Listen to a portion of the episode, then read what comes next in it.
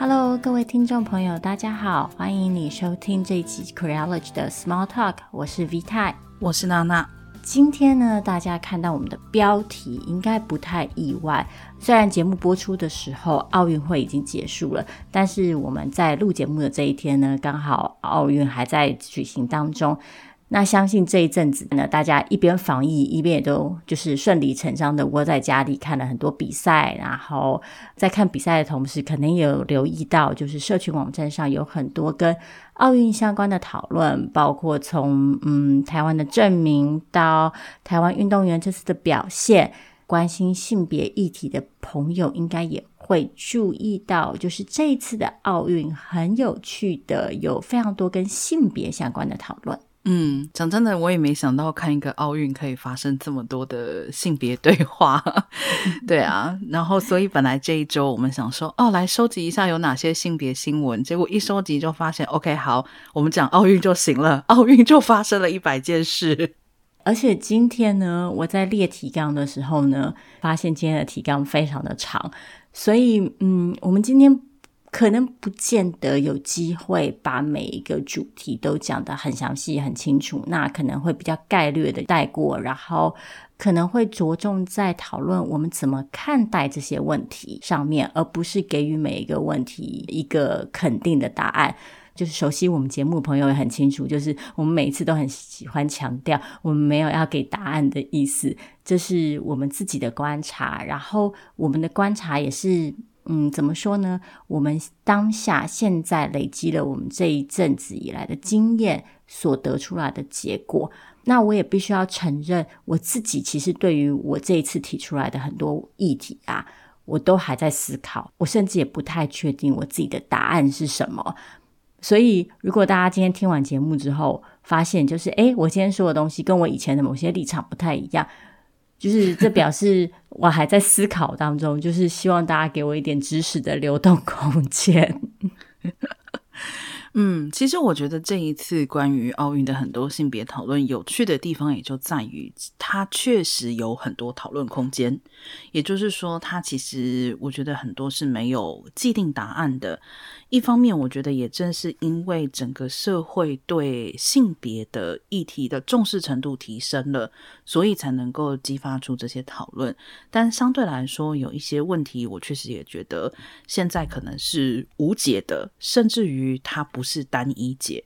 所以，一方面来说，就是很值得讨论啦；二方面来说，其实这个礼拜有一点点焦虑，就是会看到有一些言论会。呃，非常坚定的踩在某一种立场上面，那有的时候就会有一点点担心，觉得啊，这样是不是失去了讨论的空间？嗯，那我们就一件一件说起。首先，大家知道，我们之前也提过，今年的奥运会出现了第一个跨性别的运动员。那事实上，除了这位跨性别的举重选手以外，今年很特别的一点是，今年有超过一百位的 LGBT 运动员参赛，人数呢其实是上届里约奥运的两倍。这当然就显示我们的整体社会对于同志社群的接纳度是越来越高的。那同志社群在整体社会的能见度也越来越高，他们可以用让自己。感到舒服的身份认同，然后去参与不同的社会活动。对，因为要能够现身，这是一个怎么说呢？我觉得是属于正向循环，就是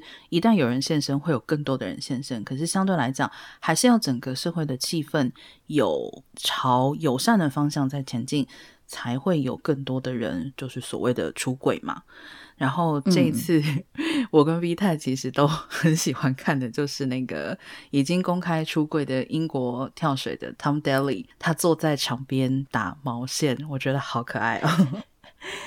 对，我觉得这是一个非常有趣而且非常经典的例子，就是可以看到我们的社会对于性别气质的想象真的是逐渐在松动。因为以往过去对于男性运动员的想象就是极度的阳刚，充满肌肉，充满爆发力，呈现出某种特定的男性的样貌。然后呢，Tom Daly。一直以来，我觉得他都很努力的以自己为例子去展现不同的面相。像他从最初开始出名的时候，一直都是走一种非常可爱，然后他也不忌讳展现自己阴柔一面，然后到现在就是很明确的告诉大家，男生当然也可以织毛线，这有什么问题吗？对，这一次确实有一些。嗯，我觉得在性别刻板印象上面是有一些些的松动，但是我觉得可能还是要看 各地的风土民情，因为其实最常听到的一种评论，主要还是针对女性运动员的外貌嘛。那最常听到的就是、嗯、啊，不像女生，头发太短了，肌肉太多了，太壮了。嗯，好像这些特质就是跟女性这两个字就是。不符合，所以女性运动员在场上，一方面他们在追求好的成绩，但是二方面他们转过身来还要被人就是戳脊梁骨的说啊，你这样可能太壮了，你这样可能太阳刚了。我觉得这个部分，尤其是在一些相对可能在呃性别上面还是比较保守的地方，还是能够看到这样的评论嘛。特别像这一次，呃，韩国队的射箭女将安山。她就因为她是剪超短发，然后整个在韩国的网络上面遭到男性网友疯狂的攻击，我其实觉得蛮可怕的。嗯，韩国男网友的攻击其实蛮有趣的，就是他们立刻的指责夸号安山一定是极端女性主义者。那其实我觉得，就是为什么说对方是女性主义者是一种攻击呢？这这是一个赞美啊。对，忽然之间就是女性主义者变成好像脏话一样。对，不过这当然就有韩国的背景，因为韩国嗯社会里男性跟所谓的极端女性主义者之间的冲突，在这几年其实是非常常见的。但我觉得鞍山这个例子的重点可以看到，就是女性运动员其实面临的是一个两面刃，有点像我们之前在讨论政治人物的状态一样。因为运动就像政治一样，一直以来都被视为一个专属于阳刚的领域，所以当女性要涉足这些领域的时候，她们必须要展现出她们能够表演某些，或是她们具有某些阳刚特质。但是另外一方面，这些女性又不能太过背离传统对于女性的想象跟要求，所以这些女性运动员呢，一方面她们要还是要有一些。阳刚的样貌，要有肌肉，然后要嗯要力量，要给人就是运动员的想象。但另外一方面，他们又还是要在私底下或者在其他时候有女性的那一面。像我现在立刻想到的例子，就是可能有一些朋友还记得，当年台湾非常优秀的举重选手许淑净，她在奥运得牌了之后呢，很多人对她的第一个问题，居然是她什么时候要把裙子穿回来？那个时候她要返国的时候，就有很多人问说：“诶，那你回国的时候要不要穿裙子？”这个听起来实在是，如今听起来实在是非常的荒谬。但是其实这就说明了，女性运动员在场上的时候是运动员，但是出了那个场域之后，她们还是必须要符合我们对于女人的想象。其实我不确定他们在场上是不是单纯的运动员呢？因为其实像你讲到服装的这个事情啊，嗯、我觉得女性运动员的着装要求 其实也还是凸显出来，他们并不是单纯被当做运动员来看待。嗯，这一次就是德国的女子体操队嘛，他们其实选择穿虽然是也是紧身的衣服，可是他们穿的不是那种两条腿完全露出来的紧身体操服，嗯、而是。呃，长的就是有裤腿的，但是相对来说，不是在奥运啦，就是同一时间，呃，挪威的沙滩排球队之前就是因为他们没有穿所谓的比基尼短裤，而是穿的就是有点像是那种平口短裤的这样子的服装，然后最后是遭到罚款这样子的处置。那当然，你要说这是比赛规则也可以啦，可是。纵观女性运动员身上的服装，我其实很多时候我很难同意，只是为了安全或者是方便行动。就是我必须承认，我觉得女性运动员的着装经常有，嗯、呃，被要求露出更多身体表面的这样子的倾向。嗯，就是女性运动员的身体不只是运动员的身体，还是女性的身体。所以他们在做运动的时候，在从事运动竞赛的时候，还是会被赋予一些要求，比如说还是要性感，就是他们的服装还是要满足某种审美，或者是像我们刚刚前面讲到的，他们的外貌还是不能够太过的偏离女性的想象。是像其实大家肯定也知道，像许多人攻击中国运动员的方法，常常就是批评这些女性。长得太过阳刚，然后夸号不男不女，那我觉得这其实都落在一种对于什么才是女人的审查底下。这个审查除了女性运动员的服装、女性运动员的外表以外，其实有的时候也会涉及到，就是女性运动员到底可以从事什么运动。像其实大家应该也知道，奥运并不是一开始就纳入女性的。那甚至是在纳入女性之后，其实也是一项一项运动慢慢开放。就是女性在过去并不被视为有能力可以从事某些运动，那甚至父权社会会用就是为你好的论述来禁止女性参与这些运动。他们会说啊，因为女性的身体并没有办法负担。这一次台湾其实也还是出现了类似的言论，就是在举重选手。郭幸淳拿下金牌之后，就有人会说：“哎呀，如果郭幸淳的金牌是从其他比较女性化的运动得来的，那该有多好！因为举重并不是一个适合女人从事的竞赛。”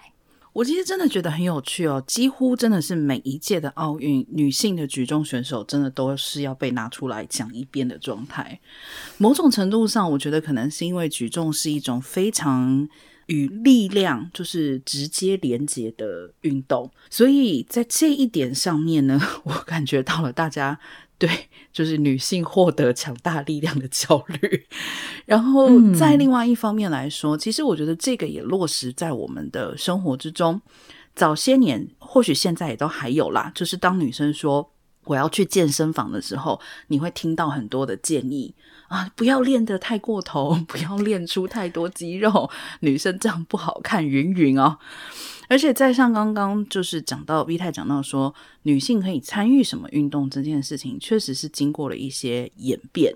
呃，不只是奥运最初女性不能参加，甚至于像马拉松这种运动，最早的时候、嗯、女性也不能参加嘛。这个故事最近在网络上可能大家看了好几次了，就是关于在波士顿马拉松的时候。首次有女性参赛，她是要如何在男性同伴的掩护之下才能够跑这个比赛？嗯。我其实当时看这个故事的时候，觉得很不可思议。可是回想起来，就觉得就像女性可以穿裤装这件事情，根本就是近一百年才发生的事。然后又或者像是说，我们现在看一些阿拉伯世界的国家，我们会觉得说，他们不准女性开车是一件很不可思议的事情。但是事实上，我们的整个世界都很不可思议。就像在现在的奥运比赛里面，我常常觉得对女性举重选手这些批评，其实背后就是隐藏着一种我们就是不认为女性应该参与这个运动的态度在里面。讲到女性的身体如何受到规范跟被性化，像娜娜刚刚提到了德国女子体操队的例子，他们指出，他们这次之所以换穿长裤的裤装，就是因为他们觉得女子体操选手长期以来，他们的身体都被迫满足一种大众的凝视，这其实就引发。下一个问题是，最近在社群网站上也很红的讨论，嗯，我们可以评论运动员的外表吗？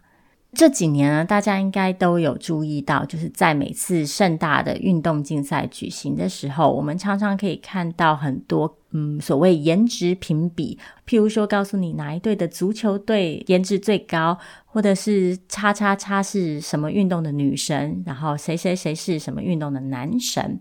过去因为体育竞赛比较少被呃视为是一个女性也会享受的活动，所以好像过去观众也是被限制在男性，不只是运动员是男性，观众也是被限制在男性的状态。那现在随着越来越多女性也参与体育竞赛的观赏，我们就可以看到，就是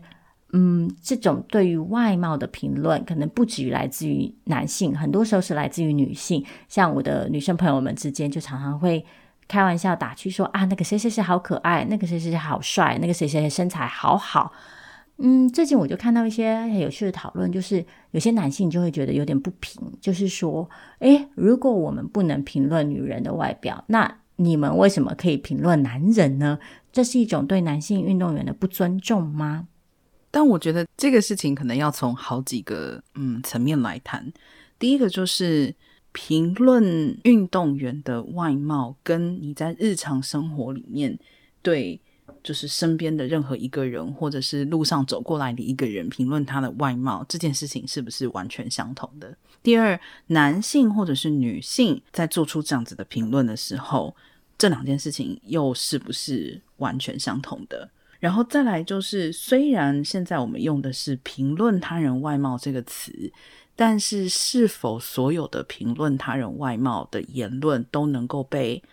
统一的视为同一种言论？我觉得这几件事情其实是需要去仔细的分辨一下的。嗯，没错，娜娜就明确的说出了为什么我这一集在录节目之前感到非常的惶恐跟踌躇的原因。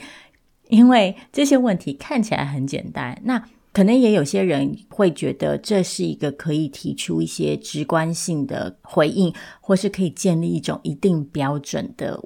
问题。譬如说，嗯，有些人的看法可能会是，那我们就应该男女一概而论，我们就不要去评论对方的外表，因为如果对方的专长是体育，那我们就应该评论对方的才能，而不应该涉及对方的外表。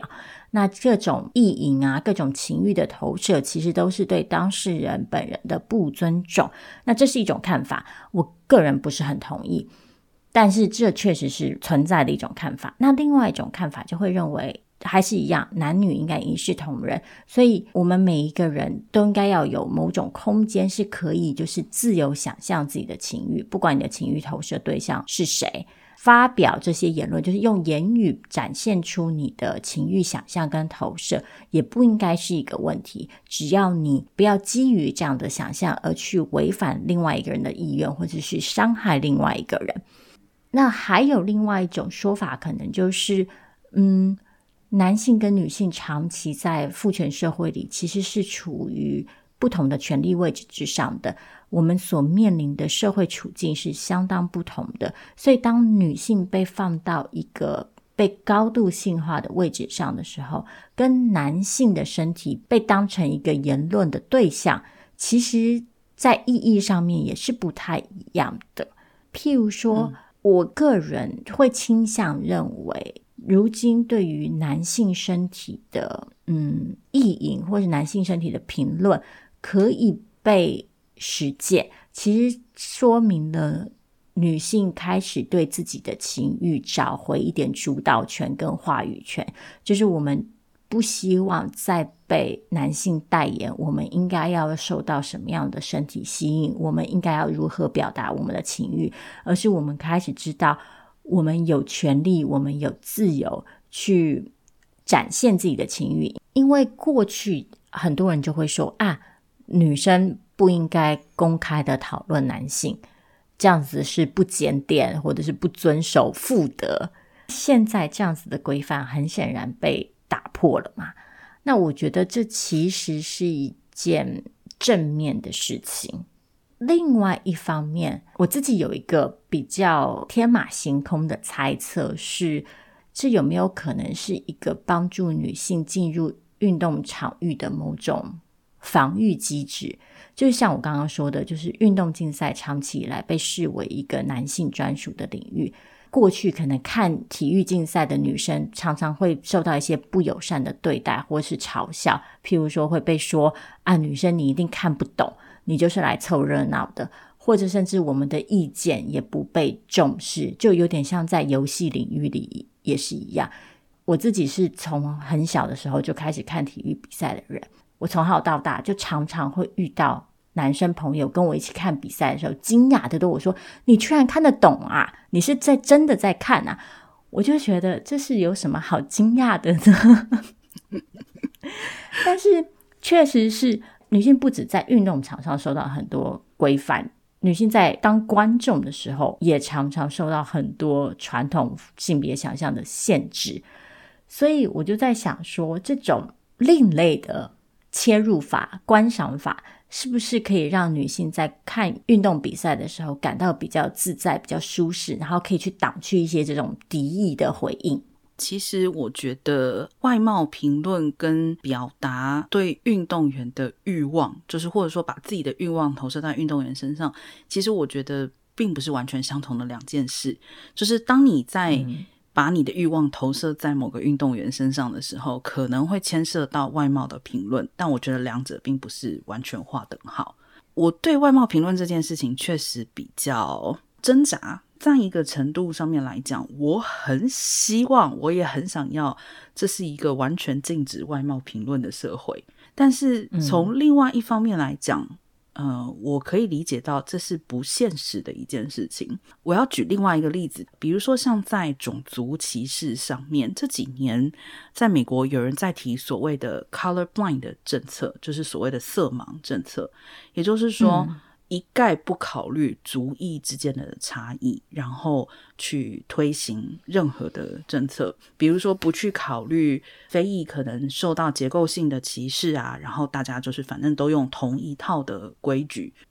我觉得可能对我来讲，外貌评论有一点点像这样。外貌评论这件事情，如果说都不准讲的话，我觉得某种程度上面其实是在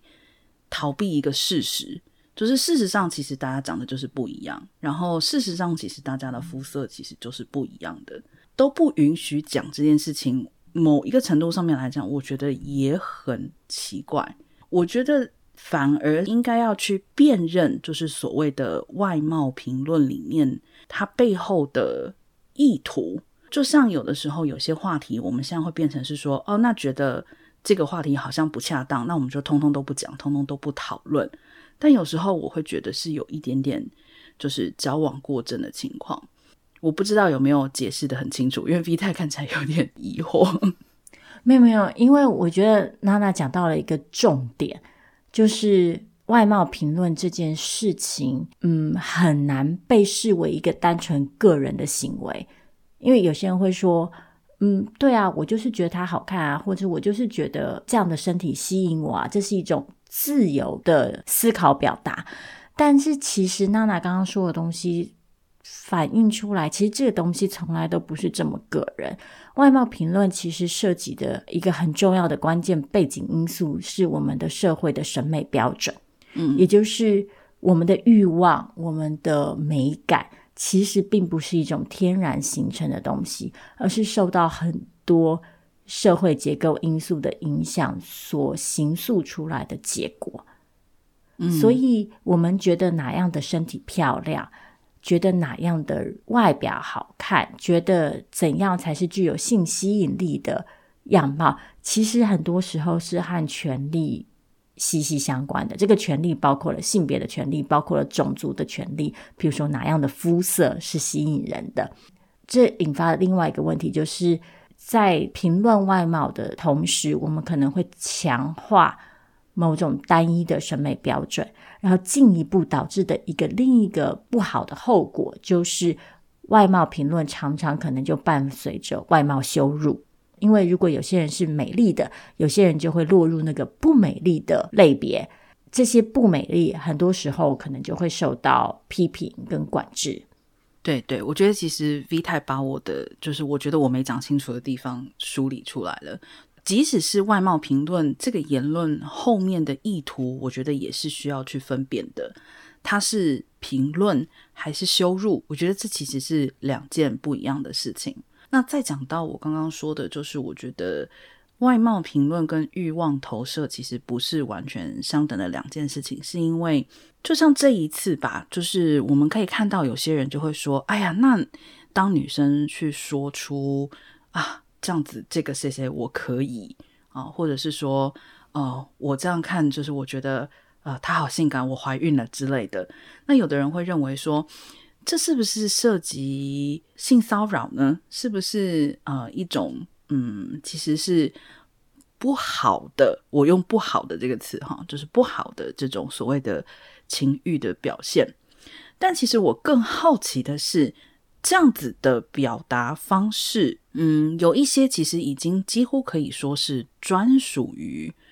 女性的了，就其实它并不是男性的语言。那我们真的可以这么简单的，就是把它跟男性的类似的语言，就是统一去看待吗？那 V 太刚刚也提到了，单纯的，即使我们只去看过去女性在这一类言论上面受到的管制，我就会认为这一类言论能够出现，其实是一件很不一样的。而且很不容易的事情。更进一步来讲，我觉得有一些人在关心女性说出这类言论的时候，他们其实并没有对男性说出这类言论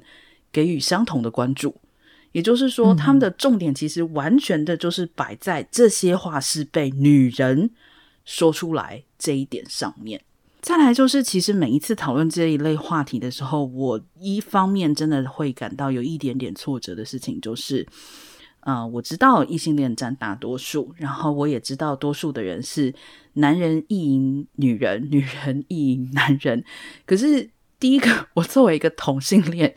我的意淫方式就不是这样子的。然后再来是，我非常好奇的是，我们的性倾向真的就限制我们只会意淫一种性别吗？难道不可能？就是我也会看到。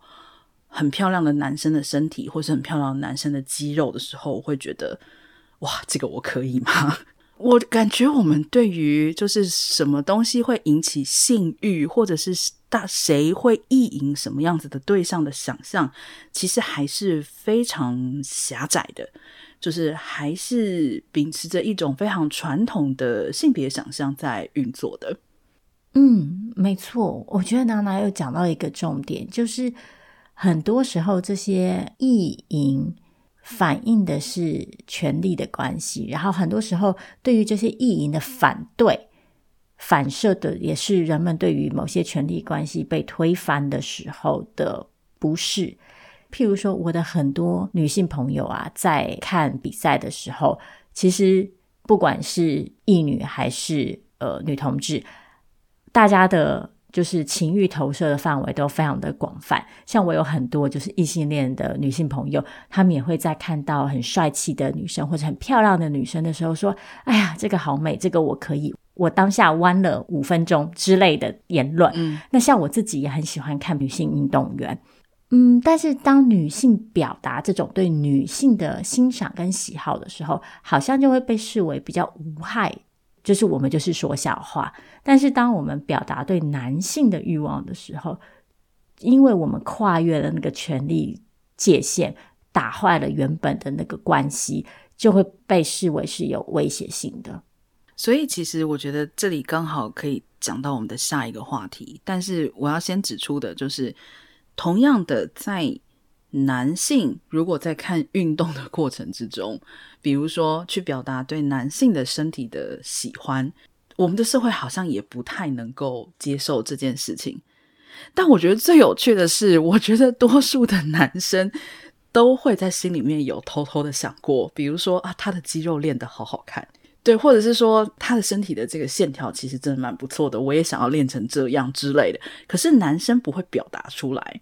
然后相对来讲，嗯、他们如果表达出来的时候，好像在男性的圈子里面，甚至于在一些就是女生的圈子里面，都会觉得这样子的表达是很奇怪的，好 gay。坦白讲，就是他们会说、嗯、啊，这个就是嗯，不应该有这样子的表达。所以这一次，其实我最觉得我自己最开心看到的就是台湾的那个男子羽球双打金牌的林洋配，我真的觉得他们为男性的亲密做了一个非常好的示范，就是男性跟男性可以怎么互动，真的其实还有非常非常非常非常多的可能。你们不需要永远都是很阳刚的去应对彼此，你们也可以表达对彼此的喜爱。那这样的喜爱一定连接到情欲吗？一定连接到呃两个人要在一起吗？其实。不尽然吧，就是女生每天手牵手去上厕所，也没有每天跟对方谈恋爱啊。这次啊，就是这个全民嗑 CP 的风潮，其实真的是非常的有趣。我自己的感触其实有点复杂。老实说，作为一个腐女，我当然就是我也没有少参与这个嗑 CP 的过程。那但是我之所以说我感受有点复杂的原因是，嗯，一方面我觉得有些人太迅速的把这件事情定调成一个进步社会的象征，或者是说。这是因为台湾社会对于同志情欲越来越开放，所以我们才有办法这样子公开的全民嗑 CP。另外一方面，你也可以看到这个行动很快的就戳到了某些人的保守敏感神经，然后就觉得怎么可以这样？这样对当事人根本不尊重。当事人都说他们自己是异性恋，你还一直把别人想成同性恋，这样不是对对方那种。贬低吗？贬低要括号这里。对，那我觉得后者这是一个很显而易见的一个异性恋霸权下的思想，就是在一个异性恋为主的社会里，当你被想象成同性恋的时候，你就好像低人一等。所以，把一个人投射成同性恋，是对一个人的侮辱跟不尊重。这就是建立在传统异性恋霸权底下的权力位阶嘛，觉得异性恋才是正统。所以我对于那些就会说，哎，你们这样去想象别人是同性恋，不尊重对方的人，对说出这样话的人，我就很想问一句，就说，但是我们的社会不是每天都在假设每个人都是异性恋吗？我们的社会其实就是建立在一个、绝大多数的时候，就是建立在。预设每一个人都是异性恋的情况下运作的，而且其实我觉得所谓的这个羚羊配哦，呃，还有就是这样子的言论，认为意淫他们是同性恋。我暂且把就是腐女磕 CP 这件事情就定调为意淫某两个人是在搞同性恋。呃，我觉得刚好可以成为我们上一个话题一个非常好的例证。就我们刚刚也提到了。所谓意淫某个对象的言论，是不是可以直接被等同于骚扰？嗯，我甚至于不要用性骚扰这个词，因为其实我觉得性骚扰这个词有的时候真的被用的有一点太泛滥了。那在林阳佩身上，其实你就可以看到当事人有表态，就是他们并不介意像这样子的言论。嗯，所以我觉得在某一种程度上面来讲。这个有一点点像是我们之前在讲那个 BL 的那一集的时候，也有讲到，腐女过去认为自己应该圈地自萌，也就是说，尤其你在萌真人的时候，不要诶讲出来，因为你不知道当事人的感受是什么。在这一点上面来讲，其实我觉得是不错的一个传统啦。那当然，圈地自萌圈到最后。让这个所谓的腐女的次文化变得很不容易为外界了解，我觉得这又是另外一方面的问题。可是至少在羚羊配这件事情上面，我觉得他很清楚的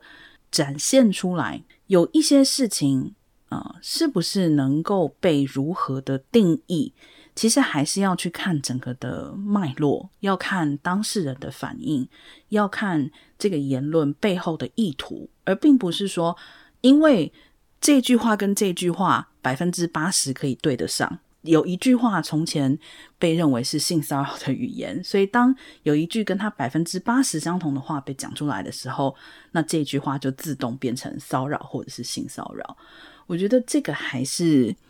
还是需要大家比较去注意的一件事情吧，因为。代替别人喊骚扰或是性骚扰这件事情，呃，我觉得其实是为性别讨论增加了很多困难。它已经有一点点快要变成就是佛地魔的状态了，嗯，就是不可说，任何事情都被打为不可说，因为被认为是不好的不可说。就像有一点点像我们刚刚提到的这个外貌的问题，呃，因为是不好的，不能说，不能提。那其实这些事情很多时候。他都不去说，都不去提的时候的结局，就是他真正的问题其实没有被讨论，没有被看到。我觉得这是我这一阵子在看很多性别议题的时候，感到有点嗯迷惘跟踌躇的因素。我觉得在当代，很多性别议题被个人化了，其实也不只是性别议题，就很多社会议题，包括娜娜刚刚说的种族，被过度的个人化的解读。比方说，一个常见的结果就是，我们都会回归到，嗯，以个人感受为主，就是当事人说了算。我觉得这个当事人说了算的态度，一方面是我们想要去强调个人主体的话语权，那这当然是重要的。但是我有的时候觉得，这种过度个人化，就是把当事人说了算，或者是这是个人的选择，这是个人的自由，这是个人的欲望偏好，这种一切都归咎到个体的状态的结果，就是我们有的时候会嗯去忽略、去看见导致这些个人偏好跟个人选择背后的结构因素。嗯，以骚扰这件事情来讲，嗯，再次的，就这不是要去否认任何人。的感受存在，而是就是像我们上一集曾经说过的，当个人表达某种特定感受的时候，背后的意思是什么？这些感受是怎么样被塑造的？又哪些感受是被鼓励要表达的？哪些感受是不能被表达的？然后，这又跟我们怎么看待我们的身体、看待我们的情欲、跟看待我们的性有关系。我自己会觉得讨论这些议题有的时候非常的困难，就是因为我们真的必须要很仔细的去拆解，在各种不同层面上面的因素之间彼此如何交互影响。嗯，对我来说，当事人说了算这句话，其实是用来自我约束的啦，就是用来自我提醒我 作为一个个人，作为一个个体，不要过度的去摄入。他人的想法跟他人的决定，尊重对方的自由意志或者是自主权利。但是，就像 V 太讲的，这个当事人的自由意志或自主权利是否受到整个结构大环境脉络的影响，这其实应该是另外一个问题。嗯嗯。另外一方面来说，其实我觉得这次磕 CP 的事情，确实也有一些需要去思考的点，就是林阳配是因为他们两个人确实不介意。那如果当事人介意呢？这个是必须要面对的问题。就是我们不能说啊，因为林洋配不介意，所以现在全民磕 CP 就得到了正当性。呃，当然我不是说磕 CP 这件事情就不具正当性，而是说那也必须要去面对当事人不乐意的情况之下。那更有趣的一点就是说，其实我觉得我们常常在磕异性恋的 CP 呀、啊，嗯，就是大家在生活之中没有遇到那种。有一些旁人想要把你跟某个人、某个异性送作堆，然后起哄，最后搞得你很尴尬的情况吗？我觉得大家多多少少目睹过或者是经历过吧。嗯，所以是不是在磕异性恋的 CP 跟在磕同性恋的 CP 的时候，好像其实又得到了大家不一样的对待呢？嗯，没错。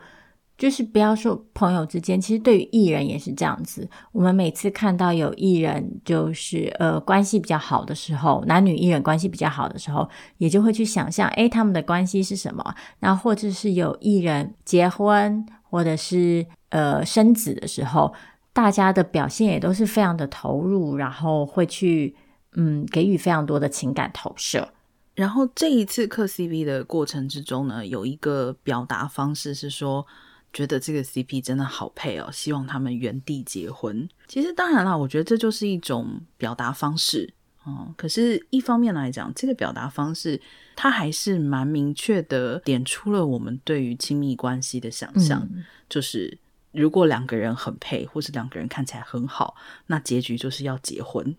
所以才会有这个原地结婚嘛，就希望你立刻去结婚这样子的讲法。我其实对“原地结婚”这个词啊，也感受也是很矛盾。就我觉得这是一种嗯直观的喜悦表达方式。这个表达方式，我觉得在腐女界又特别受欢迎的一个原因，可能是因为过去同志是不被允许结婚的，是没有这个机会的。所以对于腐女来说，嗯、去吆喝让一对。同志情侣结婚是一种对于他们的情感的终极肯定，我觉得正向意义是这个。但另外一方面，我觉得这也确实反映了我们对于亲密关系想象的某种狭隘，也就是爱情的终极成果还是要是结婚，仿佛只有结婚才能够证明一段亲密关系跟一段感情的正当性、合理性跟神圣性。所以我们觉得，对于一对情侣，不管是真的情侣还是我们意淫出来的情侣，我们可以给予的最好的祝福就是：那你们去结婚吧。那我自己确实是觉得。这还是有点可惜的，就是当我们我们一方面嗯在扩展自己对于情欲关系、对于亲密关系的各种不同想象，我们另外一方面又还是限缩了自己的想象的结果，就还是最后还回到了那一个最正点，然后最最传统的可能性。其实。我觉得哦，某个程度上面来讲，磕 CP 这件事情也可以说是对于亲密关系的一种刻板想象。就是当两个人的互动来到某一种程度的时候，或者是说他们彼此的互动带有某一种你感觉到的暧昧的时候，你就会觉得啊，那这样的话，他们应该是进入了所谓情侣的亲密关系。可是。好朋友有没有可能这样互动？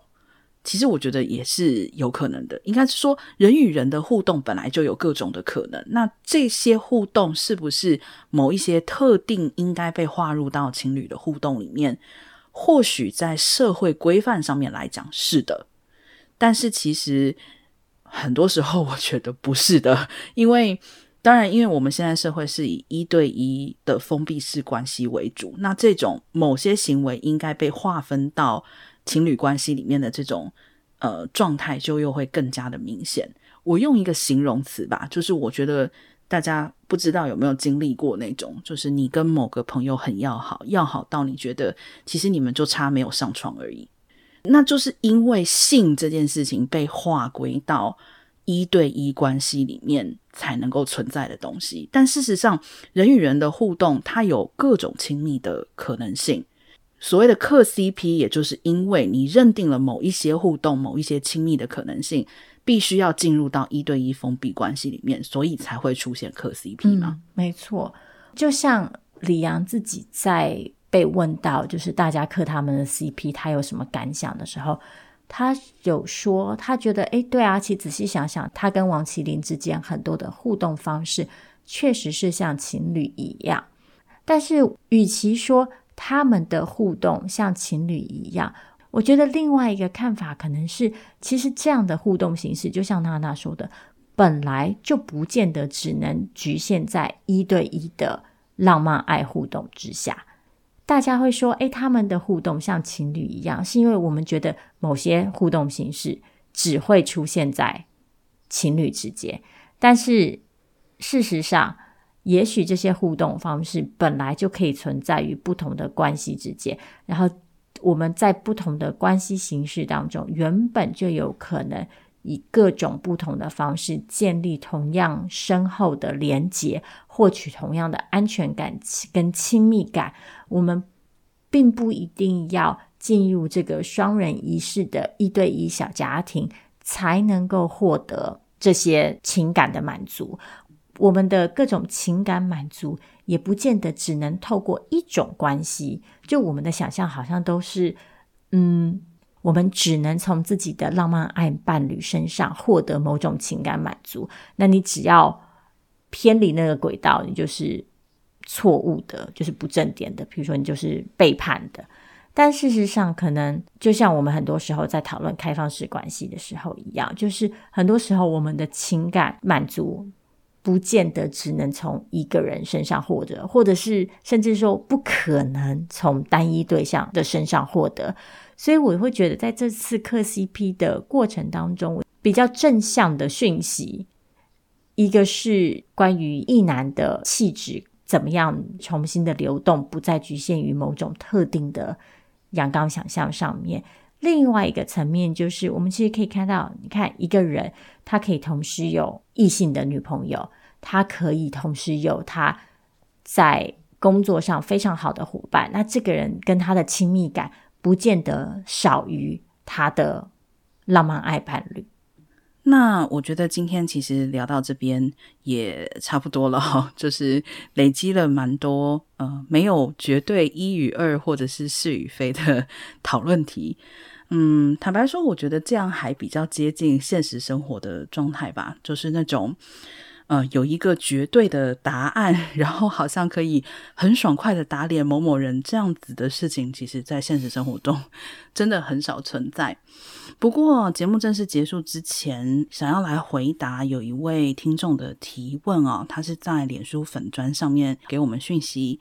他问说，嗯，常常会有。一些媒体也会去问谁是你心目中的国民老婆，然后好奇我们怎么看待这种现象。这题其实跟我们今天讨论的话题是有些关系的。嗯，没错，就像很多人会自称自己是叉叉太太，我们也会看到有很多运动员纷纷被封为国民男友啊、国民老公啊，或者是国民孙子啊之类的，就是不同各式各样不同的称号。